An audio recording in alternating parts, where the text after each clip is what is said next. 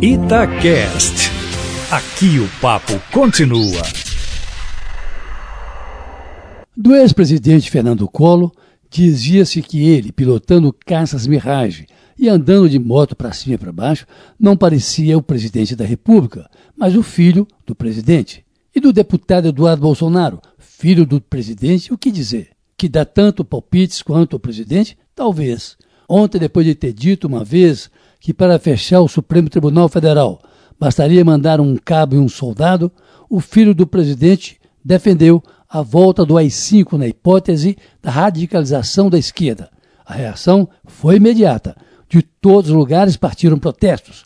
Do presidente da Câmara, Rodrigo Maia, que vê o caso como passível de sanção. Do presidente do Senado, Davi Alcolumbre, que repudia até a expressão de deputados da oposição que entraram com uma ação no Supremo ontem pedindo punição para o deputado Eduardo Bolsonaro, um dos três filhos do presidente, todos três políticos como pai.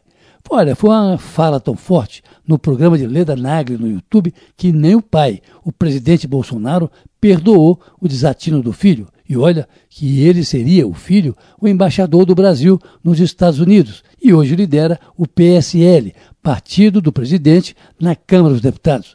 O general Mourão, vice-presidente da República, também não gostou do que ouviu, embora o general Heleno, ministro do Gabinete de Segurança Institucional, não tenha repudiado a entrevista do deputado Eduardo, limitando-se a dizer, abre aspas, que é preciso estudar para fazer o AI-5, fecha aspas. Ao final da tarde, o deputado se desculpou, dizendo que a sua fala foi deturpada e que realmente não tem sentido a volta do AI-5 ao país. Para quem não sabe, o ato institucional número 5 foi editado pelo general Costa e Silva, na chefia do governo, em 13 de dezembro de 1968, e foi o decreto mais drástico do período militar, que começou em 1964 e terminou em 1985 inaugurando o período de maior repressão às liberdades públicas e individuais da última ditadura brasileira. Na sua vigência, o AI-5 suspendeu o habeas corpus, fechou o Congresso, permitia a prisão sem apresentação de queixa formal contra o acusado e abriu caminho para a institucionalização da tortura nas prisões políticas, resultando no período com o maior número de mortes e desaparecimentos nos porões da repressão. Quem faz a apologia da ditadura militar pode ser punido, com penas de prisão previstas na Lei de Segurança Nacional.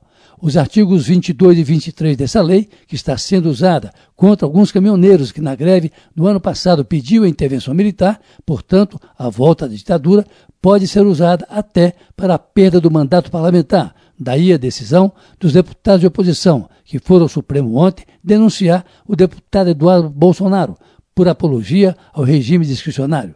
Para o ministro Marco Aurélio Melo, do Supremo Tribunal Federal, os ventos da democracia parece que estão ficando escassos no país. Carlos Lindenberg, para a Rádio Itatiaia.